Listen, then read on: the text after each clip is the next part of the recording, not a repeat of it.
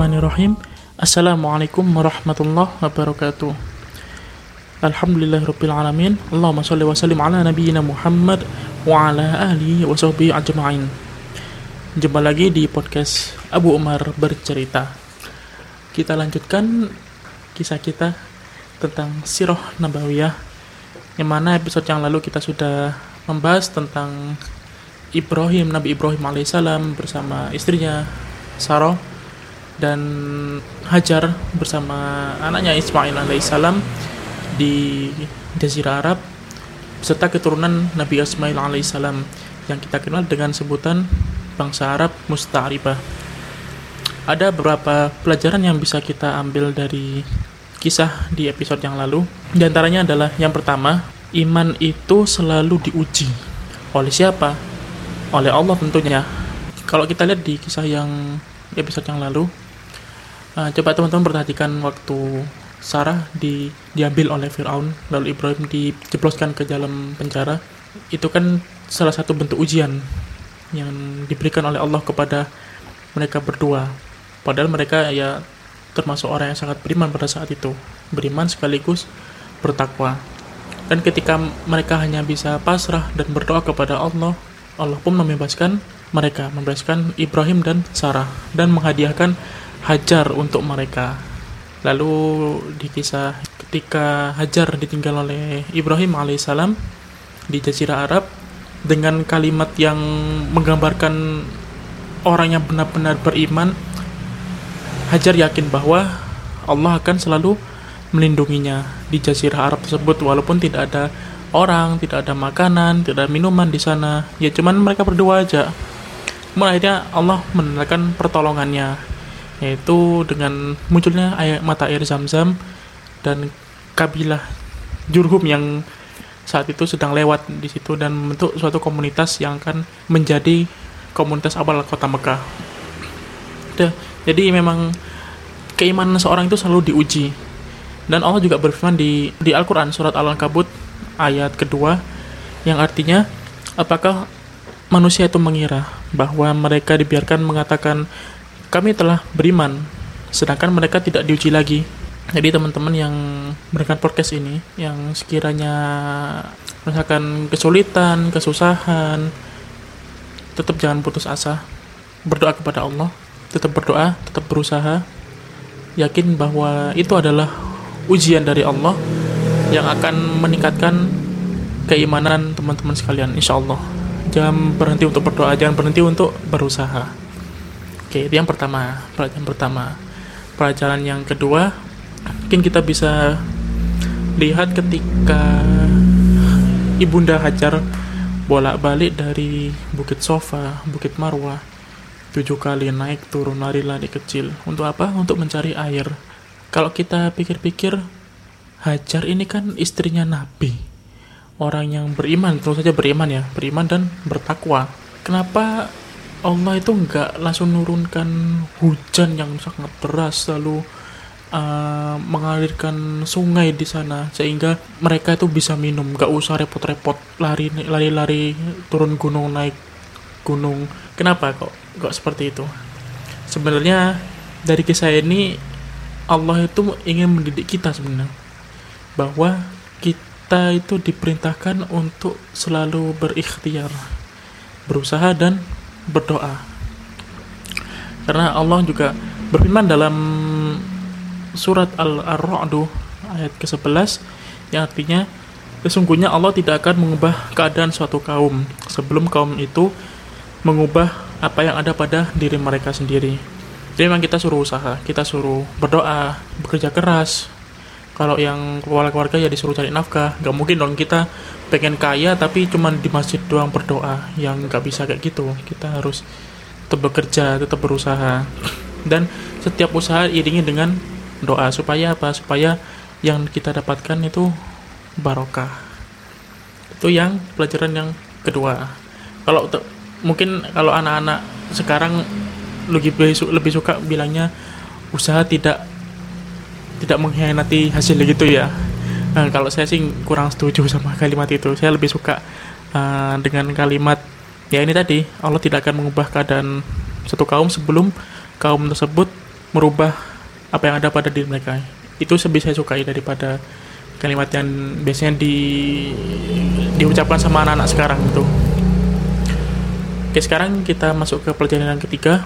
Kita harus pandai-pandai untuk memilih pasangan hidup. Kita lihat contohnya ketika Nabi Ismail alaihissalam menikah dengan istrinya yang pertama. Istri yang pertama itu kan kalau teman-teman nyimak cerita di episode yang sebelumnya uh, begitu tanya sama Nabi Ibrahim tentang keadaan keluarganya dia kan jawabnya uh, tidak mencerminkan orang yang soleha. Dia istilahnya kalau bahasa Jawanya itu sambat. Jadi sambat hmm, ini kurang nggak kaya kan. Jadi kesannya kurang bersyukur. Akibatnya apa? Akibatnya disuruh cerai sama Nabi Ibrahim karena karena ya itu tadi kurang bersyukur sebagai istri. Nggak mensyukuri nikmat yang dari Allah yang Allah berikan kepada keluarganya. Lain lagi dengan istri kedua Nabi Ismail yang mencerminkan sosok wanita yang benar-benar soleha yang dia tuh menerima apa adanya yang selalu bersyukur. Dan akhirnya dari pernikahan yang kedua itu keturunannya itu ada yang ada seorang nabi. Yaitu kan Nabi Muhammad SAW jadi kalau teman-teman yang masih single visabilillah yang semoga didapat di segera didalak, dihadirkan jodoh yang soleh maupun soleha supaya keturunannya nanti juga nular nular solehnya nular solehnya ya. Amin ya rabbal alamin. Ya itu tadi insight yang bisa kita ambil dari episode yang sebelumnya. Kalau teman-teman punya apa pemikiran sendiri oh misalnya oh, aku punya aku punya pemikiran sendiri jadi pelajarannya yang bisa diambil bukan bukan tiga itu tapi ini ini ini ini. Gak apa ya boleh aja karena memang kisah itu disampaikan untuk diambil pelajarannya bukan hanya sekedar dongeng bukan sekedar pengantar tidur atau teman ngerjain tugas tapi harapannya supaya teman-teman bisa mengambil pelajaran dari kisah-kisah yang ada di podcast ini. Oke, kita sekarang masuk ke episode baru yaitu kali ini saya beri judul keadaan Mekah sepeninggal Nabi Ismail alaihissalam dan munculnya Amru bin Luhai sang perusak ajaran tauhid. Jadi, Nabi Ismail alaihissalam itu memimpin Mekah selama oh sampai usianya 137 tahun. Di umur 137 tahun beliau wafat panjang banget umurnya ya. Ya ya emang panjang, emang orang dulu itu panjang-panjang usianya. Nabi Ismail 137 tahun. Kalau teman-teman pernah baca kisahnya Nabi Nuh itu usianya 950. Bahkan Nabi Adam itu sekitar 1000 tahun baru di masa kita di umatnya Rasulullah Muhammad Shallallahu Alaihi Wasallam usianya sekitar 60 sampai 70 tahun. Yang jadi Nabi Ismail itu meninggal di usia 137 tahun. Lalu kepemimpinan Mekah dilanjutkan oleh anaknya, anak pertamanya yang bernama Nabat. Setelah Nabat meninggal, diganti oleh adiknya yang bernama Qidar atau Qoidar. Ada juga yang berpendapat Qidar dulu baru Nabat. Tapi ada juga yang mendapat nabat dulu baru kidar yaitu wallah alam itu perbedaan itu khilafiyah tidak masalah. Lalu setelah dua orang anak Nabi Ismail ini melanjutkan kepemimpinan setelah meninggal dua-duanya dilanjutkan oleh seorang Bani Jurhum. Bukan itu turunannya Nabi Ismail tapi dari suku Jurhum yang pendatang dari Yaman ke Mekah. Itu ada yang namanya Mudot bin Amr al-Jurhumi. Jadi dia yang melanjutkan kepemimpinan di Mekah. Dan keturunan Nabi Ismail ini nggak dikasih tidak dikasih jabatan nggak dikasih jabatan untuk memimpin untuk berkuasa di Mekah nggak nggak dikasih. Tapi mereka dihormati sebagai keturunannya seorang nabi. Dan keturunan Nabi Ismail sendiri tidak mempersalahkan itu gak masalah walaupun mereka nggak dijadiin pemimpin soalnya anggapannya Bani Ismail ini suku Jurhum itu pamannya sendiri, saudara dekatnya sendiri. Soalnya kan istrinya Nabi Ismail itu kan orang Jurhum, dari suku Jurhum. Jadi dianggapannya mereka suku Jurhum yang lain itu saudara ibunya ya om pak de bude tante itu ya saudaranya semua lah jadi mereka tidak memper, tidak mempermasalahkan itu. Sok-sok aja kalau memimpin gitu. Bahkan ada beberapa keturunan Nabi Ismail itu yang hijrah keluar dari Mekah. Sama seperti Arab Aribah yang keluar dari Yaman ya. Ini kalau Arab Mustaribah dari Mekah menyebar ke penjuru jazirah Arab. Ada yang ke Yathrib. Yathrib itu nama sekarangnya Madinah. Itu ada Aus dan Khosroj yang nantinya akan berkembang jadi suku besar di Madinah itu suku Aus dan Khosroj. Nantinya waktu Nabi hijrah ke Madinah dua suku itu bertransformasi ganti nama menjadi suku Ansor. Lalu ada juga keturunan Nabi Ismail yaitu Bani Adnan. Itu pindah ada yang pindah ke negeri Syams ada yang juga tinggal di Mekah dan di sekitar Mekah. Bani Adnan ini nyambung nanti nasabnya ke Rasulullah Muhammad Wasallam. Setelah sekian lama, suku Jurhum ini memimpin berganti kepemimpinan bertahun-tahun, mungkin puluhan atau ratusan tahun, keadaannya itu semakin memburuk, semakin merosot. Jadi secara akhlak semakin apa ya, ya merosot, semakin terpuruk lah. Banyak pemuka-muka suku Jurhum ini yang suka berbuat semena-mena kepada utusan yang dari luar Mekah jadi kan dulu kan Mekah tempatnya berhaji lalu yang harusnya menjadi pelayan di kota Mekah itu adalah suku Juruhum itu. Tapi mereka malah berbuat semena-mena pada apa jamaah haji kepada utusan-utusan dari bani dari kabilah yang lain. Bahkan mereka juga berbuat dolim terhadap harta yang ada di dalam Ka'bah.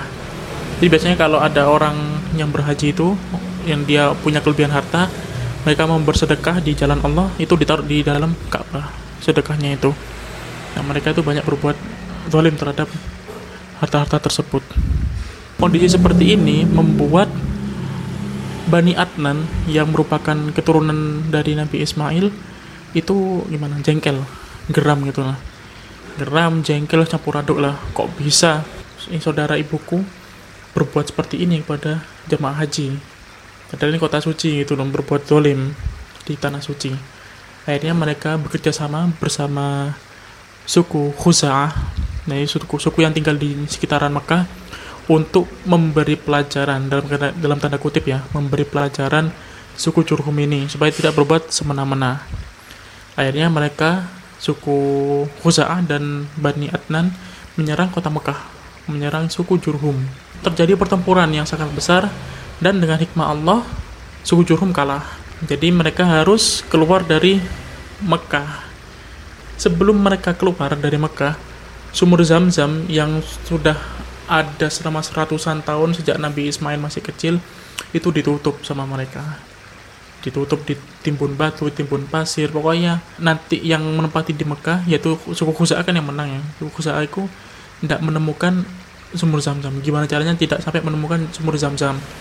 Akhirnya ditimbun batu, timbun pasir, bahkan kiswah Ka'bah sama Hajar Aswad itu dimasukkan ke dalam sumur zam-zam itu. Ya ditutup lah, jangan sampai ada orang tahu. Ya. Akhirnya mereka suku Jurhum hijrah ke Yaman. Ada juga yang tinggal di sekitar Mekah, tapi ada sebagian juga yang masih tinggal di dalam kota Mekah. Nah, sejak saat itu kepemimpinan Mekah digantikan oleh suku Khuza'ah. Setelah bertahun-tahun dipimpin oleh suku Khuza'ah, keadaan masyarakat di sana tetap masih masih mempertahankan ajaran Ismail, mempertahankan ajaran tauhid. Cuma memang ada beberapa penyimpangan di sana sini. Ada pelanggaran agama, tapi masih tauhid tauhidnya itu masih ada. Sampai muncul seorang raja, seorang pemimpin dari suku Khuza'ah yang memimpin kota Mekah bernama Amru bin Luhai. Nah, ini pembahasan kita intinya di sini. Jadi Amru bin Luhai ini sebenarnya orangnya itu yang bijak, lalu baik, suka ngasih makan jemaah haji, terus dermawan juga ya dermawan, dan dia itu concern ke masalah agama. Jadi kayak apa ya? Ya orang alim ya orang soleh. Bahkan masyarakat Mekah itu nganggap dia tuh sebagai ulama. Suatu ketika Amr bin Luhai ini safar jalan-jalan ke negeri Syam. Amr bin Luhai melihat di negeri Syam ada beberapa orang yang mereka itu menyembah-nyembah patung, menyembah-nyembah berhala. Lalu penasaran dong, Amr bin Luhai ya, tanya kepada mereka, kenapa kamu kok melakukan seperti itu? Lalu mereka menjawab, patung ini yang menjadikan perantara kita dengan Allah. Lalu apa efeknya?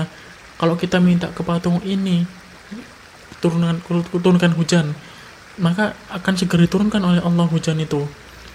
Asalkan kita mintanya melalui perantara patung ini, berhala ini, ya, naudzubillah min.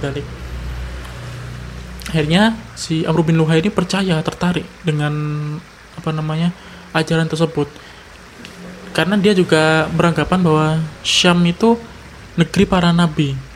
Lalu banyak kitab-kitab nabi di sana ya kan seperti nabi-nabi terdahulu dari Bani Israel kan hmm, banyak dari negeri Syam seperti Nabi Isa, lalu Nabi Musa juga hijrahnya ke negeri Syam, dan Nabi Ibrahim juga di sana. Jadi Amr bin Nuhaini menganggapnya oh, ini pasti ajaran pasti baik. Akhirnya dia beli satu satu patung yang bernama Hubal dibawa pulang ke Mekah diletakkan di dalam Ka'bah si Hubal ini. Lalu dia menginstruksikan ke seluruh masyarakat kota Mekah terutama kepala sukunya untuk mengeluarkan patung dari tiap-tiap suku. Jadi di suku di di kota Mekah itu ada dari banyak suku. Gak cuma satu suku khusus itu aja enggak jadi ada beberapa cabang suku. Nah itu disuruh ngeluarin patung masing-masing suku dan disuruh letakkan di depan pintu gerbang sukunya. Yang pintu gerbang suku itu kalau sekarang mungkin apa ya kayak kompleks itulah kompleks perumahan. Itu disuruh taruh di situ patungnya masing-masing. Dan tiap rumah harus punya satu patung untuk disembah. Mereka nurut soalnya Amr bin Luhai ini kan dianggap sebagai orang baik, orang yang alim. Pasti bener ajakannya. Jadi ya nurut aja, ya diturutin gitu. Dan tindakan mereka ini memiliki efek yang sangat buruk bagi Jazirah Arab itu sendiri. Jadinya orang-orang yang datang berhaji dari Jazirah Arab itu melihat uh, perilaku orang-orang Mekah yang pada saat itu nyembah patung, nyembah berhala, akhirnya mereka juga ikut-ikutan. Karena mereka menganggapnya, oh orang Mekah ini kan orang yang tinggal di tanah suci, dekat dengan Ka'bah, dengan dekat dengan rumah Allah. Jadi mereka bener dong kayak gini sama seperti Amr bin Luhai tadi. Amr bin Luhai kan nganggapnya oh ini negeri Syam negeri para nabi yang apa masyarakatnya nyembah patung. Jadi mereka pasti benar. Nah orang-orang jajah Arab juga menganggap Mekah seperti itu. Jadi mereka juga beli patung untuk dibawa pulang ke daerah masing-masing untuk disembah. Jadi masyarakat Jazirah Arab pada saat itu menjadi penyembah berhala dan sedikit demi sedikit meninggalkan ajaran Nabi Ibrahim dan Ismail alaihi wassalam. Ada tiga berhala yang terkenal di Jazirah Arab pada waktu itu. Yang pertama adalah Manat, itu diletakkan di tepi Laut Merah, di sekitar Jeddah. Lalu ada Lata, itu di Taif, di kota Taif, dekat dengan Mekah. Lalu ada berhala bernama Uzza, yang ada di Wadi Nakhlah Sedangkan kalau di Mekah yang terkenal ya Hubal itu tadi ya yang ber, ber, berhala pertama yang dibeli oleh Amr bin Luhai dari negeri Syam. Kemudian banyak masih banyak lagi berhala-berhala kecil-kecil yang apa ya kroco-kroconya lah itu menyebar di Jazirah Arab. Bahkan di Masjidil Haram sendiri di Ka'bah itu dipenuhi 360 berhala. Itu nanti dihancurkan semua sama Rasulullah pada saat peristiwa Fathu Makkah masyarakat Mekah di saat itu juga meletakkan berhala yang bernama Isaf dan Nailah. Siapa mereka ini? Ada ceritanya sendiri. Jadi Isaf itu cowok, Nailah itu cewek. Mereka itu berzina di depan Ka'bah pada saat musim haji. Jadi pada saat malam-malam mereka itu berzina di depan Ka'bah. Lalu Allah murka dan mengutuknya menjadi batu. Kemudian Isaf dan Nailah ini diletakkan masing-masing di Bukit Sofa dan di Bukit Marwah sebagai kenapa? Sebagai pengingat untuk jamaah haji. Kalau apa ya? Jangan macam-macam di tanah suci, jangan macam-macam di di depan Ka'bah pada saat haji, pada saat umroh. Karena apa? Karena akibatnya nanti kayak, gini, kayak Isaf, kayak Naila. Itu sebagai peringatan.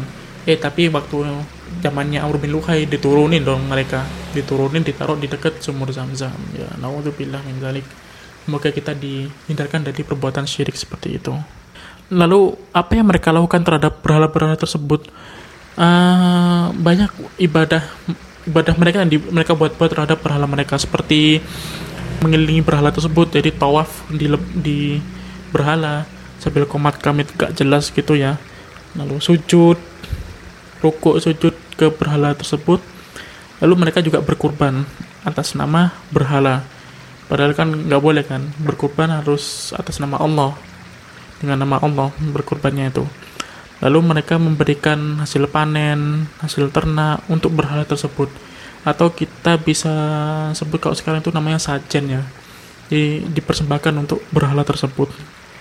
Kemudian mereka waktu tawaf juga waktu berhaji umrah juga mengganti kalimat talbiyah kalimat talbiyah yang diajarkan Nabi Ibrahim itu sama seperti talbiyah kita pada saat ini yaitu labbaik Allah malabbaik labbaik kala syari kala kala baik innal hamda wa ni'mata lakal mulk la syari kalak yang artinya aku penuhi panggilanmu ya Allah. Aku penuhi panggilanmu.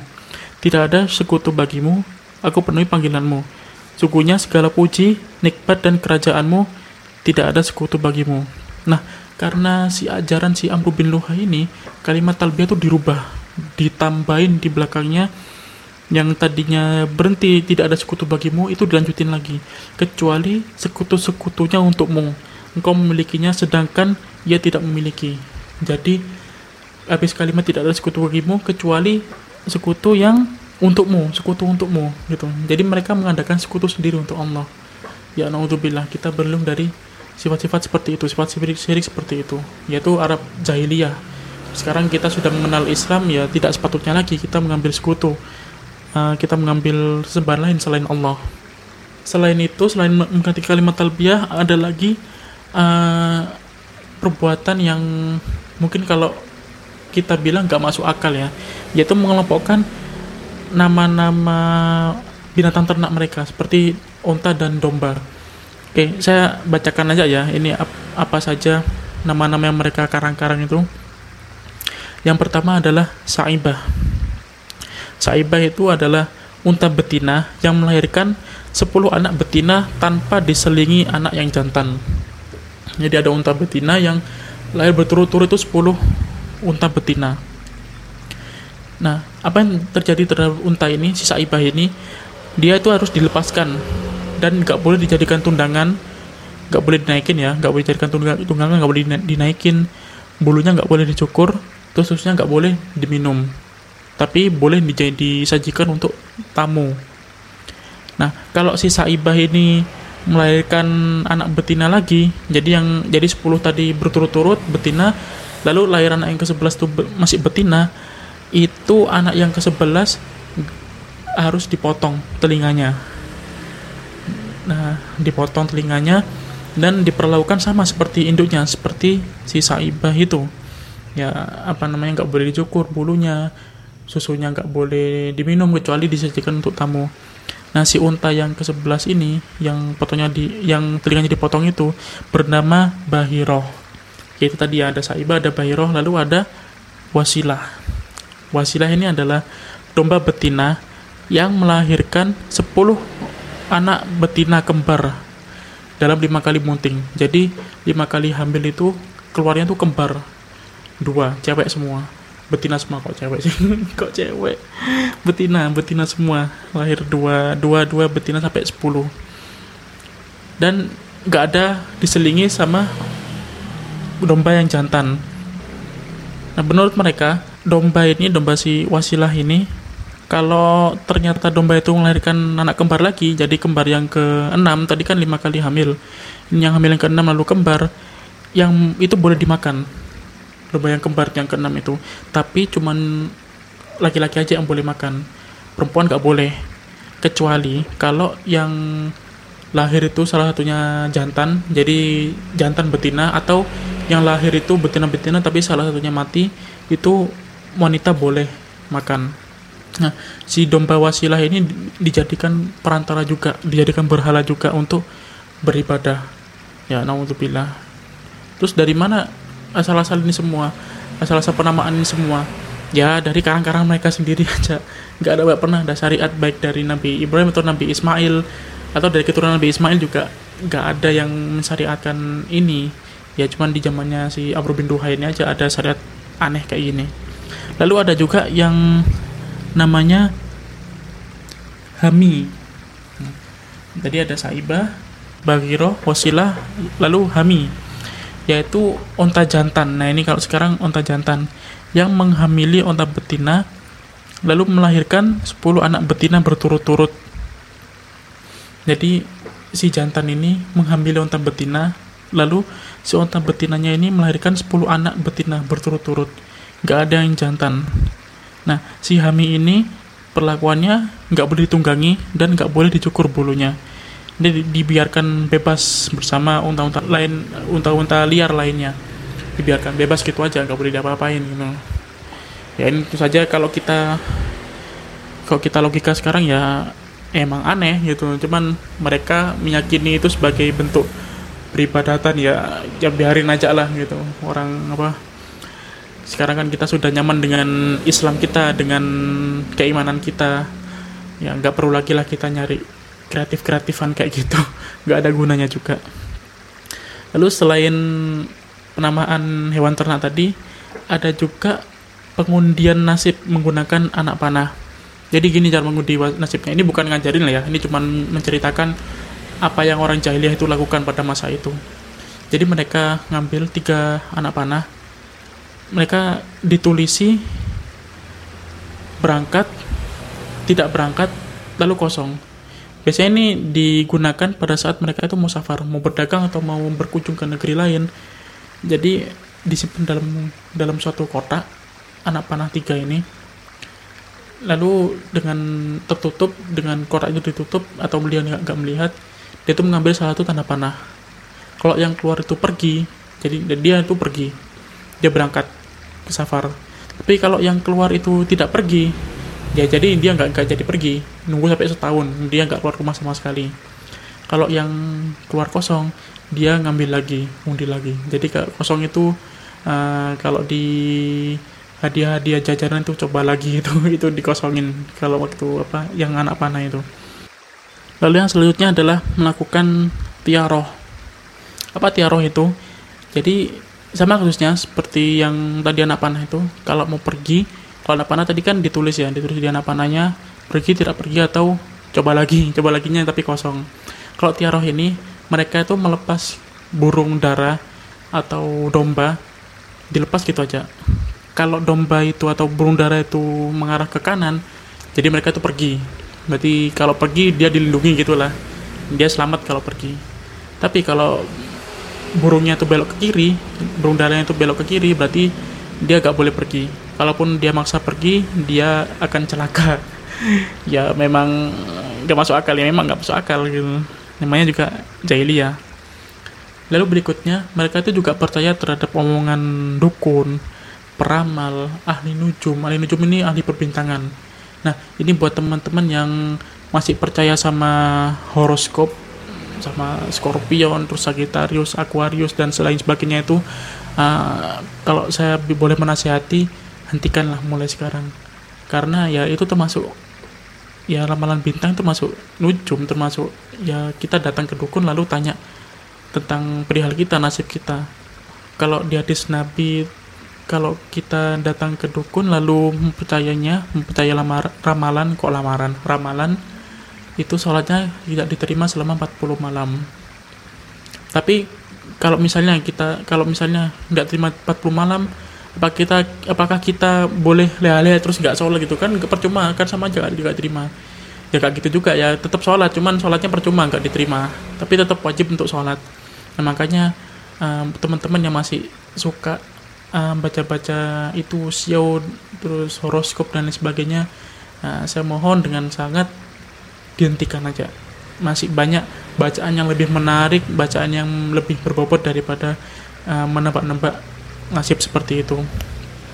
Dan saya juga yakin kalau teman-teman yang suka baca horoskop itu ya di suatu majalah coba baca di majalah ini misalnya. Misalnya apa ya? Uh, bintang A keuangan. Keuangan misalnya bagus ya. Belum tentu di majalah lain itu dia juga bilang sama gitu. Jadi ya nggak bisa dipercaya gitu loh hal seperti itu. Lebih baik ditinggalkan saja karena cuma buang-buang waktu.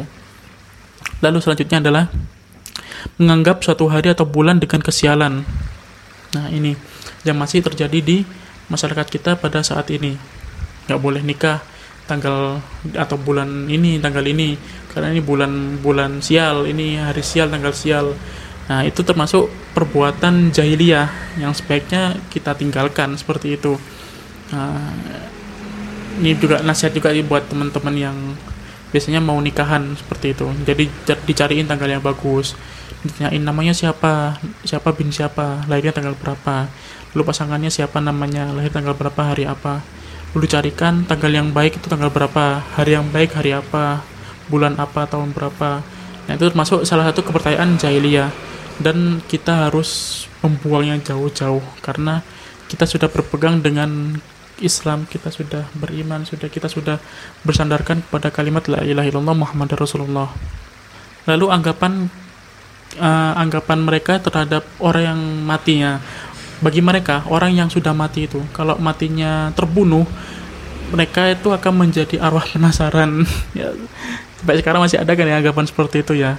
Nah, kalau orang yang mati, mati yang terbunuh, dia akan dendam lalu akan menjadi arwah penasaran dan akan bergentayangan gitulah mencari pembunuhnya siapa gitu. Itu anggapan orang jahiliyah juga. Kemudian karena mereka berkuasa di Mekah, jadi mereka itu bisa sekenam mereka untuk mengatur jamaah haji. Salah satu aturan yang cukup aneh adalah jemaah haji itu harus membeli pakaian di Mekah, nggak boleh bawa sendiri. Kalaupun mereka nggak punya duit untuk beli pakaian di Mekah, mereka harus tawafnya dengan telanjang. Ya bayangin aja Ka'bah, kita tawaf di situ lalu ada orang telanjang kan yang gak enak dilihat juga ya kurang ajar itu kan. Tempat suci tempat uh, tempat rumahnya Allah itu. Tapi mereka mendatanginya dengan telanjang dengan udah gak senonoh lah. Ya intinya menjijikan seperti itu. Lalu kalau nggak punya duit ya itu nggak boleh nggak boleh anu nggak boleh pakai baju dari rumahnya harus beli. Dan kalau nggak punya itu harus telanjang dan kalau sudah tawaf si pakaian itu pakaian ihromnya mereka itu harus dibuang. Nggak boleh diambil nggak boleh dibawa pulang udah disuruh buang aja. Dan kalau ini ya kalau saya berpikiran ya itu bakal diambil lagi sama orang-orang Mekah dijual lagi untuk jamaah lagi. Jadi bukan untungnya lebih banyak ya. Ya halal mungkin seperti itu. Nah, kemudian jamaah haji ini juga nggak boleh bawa makanan dari rumahnya. Harus beli di Mekah. Wah ini S3 marketing ini seperti ini. Jadi nggak boleh bawa di luar harus beli di sini. Kayak nonton bioskop. Jadi kalau di bioskop ini seperti itu. Nggak boleh bawa dari luar harus beli di bioskopnya. Nah jangan-jangan bioskop itu terinspirasi dari uh, orang-orang Arab jahiliyah itu ya. Oke okay, ini juga apa karena Amr bin Luhai ini ya karena adanya Amr bin Luhai mendatangkan berhala ini dan mendatangkan ajaran yang aneh-aneh di kota Mekah ini. Rasulullah itu sam sampai bersabda dalam satu hadisnya yang dirawayatkan oleh Bukhari. Beliau bersabda aku diperlihatkan Amr bin Luhai di neraka menyeret-nyeret isi perutnya. Subhanallah. Jadi Nabi masih hidup dan dunia ini belum kiamat beliau diperlihatkan si Amr bin Luhai ini si perusak ajaran tauhid ini dia sudah di neraka dia sudah booking tempat di neraka dia sudah punya apa ya sudah punya kontrakan di neraka. Gak kontrakan ya permanen dia di sana di neraka. Dan isi perutnya itu terburai jadi dia jalan sambil memegang isi perutnya. Nah itu akibatnya kalau terlalu apa ya merubah ajaran tauhid dan terlalu kreatif terhadap uh, ajaran yang sudah ada sebelumnya ya naudzubillah semoga kita dijauhkan dari sifat-sifat seperti itu Oke, dari kisah ini ada beberapa pelajaran yang bisa kita ambil. Yang pertama adalah kekuasaan itu selalu dipergilirkan. Seperti yang tercantum di surat Ali Imran ayat 140 yang artinya dan masa kejayaan dan kehancuran itu kami pergilirkan di antara manusia agar mereka mendapatkan pelajaran. Ya, seperti yang kita ketahui, suku Jurhum kan berbuat semena-mena. lalu Allah menakdirkan suku Khuza'ah untuk berkuasa di sana setelah diadakan perang digantikan ya. Mas seperti kita umat muslim kita sempat berkuasa di dunia kita sempat menguasai dua per tiga dunia melalui ya mulai dari di zamannya Rasulullah lalu Khulafaur Rasyidin lalu kerajaan-kerajaan itu dinasti Umayyah dinasti Abbasiyah sampai yang terakhir Utsmaniyah sampai tahun 1924 dan Utsmaniyah runtuh di, dan digantikan kepemimpinan dunia oleh orang-orang barat seperti orang-orang Amerika, orang Inggris, orang Eropa. Suatu saat nanti insya Allah kita akan kembali menguasai dunia. Apa yang harus kita lakukan? Ya kita mempersiapkan diri, kita mempersiapkan diri layaknya calon pemimpin, calon apa ya, orang yang akan disorot di dunia. Kita akan menjadi balik menjadi trendsetternya dunia. Nah, jadi teman-teman harus uh, belajar lagi belajar tentang agama digiatin lagi belajar belajar tentang sejarah tentang ilmu fikih tentang akidah terutama tauhidnya akidah yang harus dikuatkan benar-benar. Ya jadi karena kita akan kembali memimpin dunia ini dan kita adalah calon pemimpin dunia pada masa mendatang. Kalau kita keburu mati ya mungkin anak cucu kita lah kita harus mengajarkan itu kepada anak anak cucu kita sebagai generasi penerus kita Lalu yang kedua adalah kita harus mengesahkan Allah dan hanya beribadah kepadanya. Kalau kita lihat sebenarnya orang-orang Quraisy itu di masa Rasulullah mereka itu sebenarnya mengakui loh kalau Tuhannya itu Allah. Seperti di surat Az-Zumar ini ayat 38. Jika kamu Muhammad ini Allah berfirman kepada Nabi Muhammad, jika kamu bertanya kepada mereka, siapakah menciptakan langit dan bumi? mereka itu pasti menjawab Allah. Tapi kenapa mereka kok menyembah selain Allah?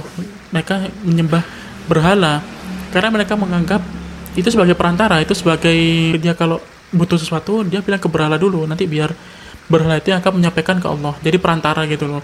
Padahal ya gak usah ya langsung aja minta ke Allah. Kita apa namanya apalagi kalau kita berdoa kalau kita sholat di sepertiga malam itu kan nggak ada hijab itu antara doa kita dengan Allah langsung tembus ke langit itu kalau di sepertiga malam. Lalu di saat-saat mustajab juga di antara dan dan nikoma lalu di saat hujan banyak-banyak berdoa. Di hari Jumat setelah asar terutama ya banyak-banyak berdoa sering-sering berdoa. Itu insya Allah kita nggak butuh lagi yang namanya perantara-perantara itu. Dan kita memang ya udah nggak butuh karena kita cuman butuh Allah gitu aja. Kita butuh untuk taat itu kita butuh untuk meminta kepada Allah kita butuh untuk mohon kepada Allah. Dan hanya Allah Allah dan Allah lagi. Dan mengganti syariat tauhid terutama tauhid dan mencari mengganti syariatnya ajaran agama Islam ini berakibat fatal banget seperti yang dialami oleh Amru bin Luhai.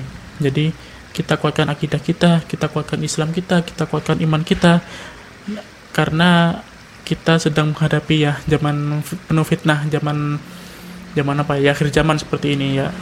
Kuat-kuatlah teman-teman pasti kuat seperti pasti bisa mempertahankan akidah dan mempertahankan tauhid di zaman ini. Oke, sampai sini dulu kisah Sirat Nabawiyah pada hari ini. Insya Allah akan disambung masih berbicara tentang kota Mekah. Jadi insya Allah nanti Mekah kita selesaikan separuh dulu lalu kita pindah topik lalu kita balik lagi membahas tentang kota Mekah insya Allah nah, semoga teman-teman bisa mengambil pelajaran yang ada di dalam kisah ini. Semoga keimanan dan ketakwaan teman-teman bertambah seiring. Teman-teman mempelajari tentang sirah nabawiyah ini kalau benar itu datang dari Allah kalau salah itu murni dari saya sendiri mohon dimaafkan. Terima kasih. Wallahualam bisawab Assalamualaikum warahmatullahi wabarakatuh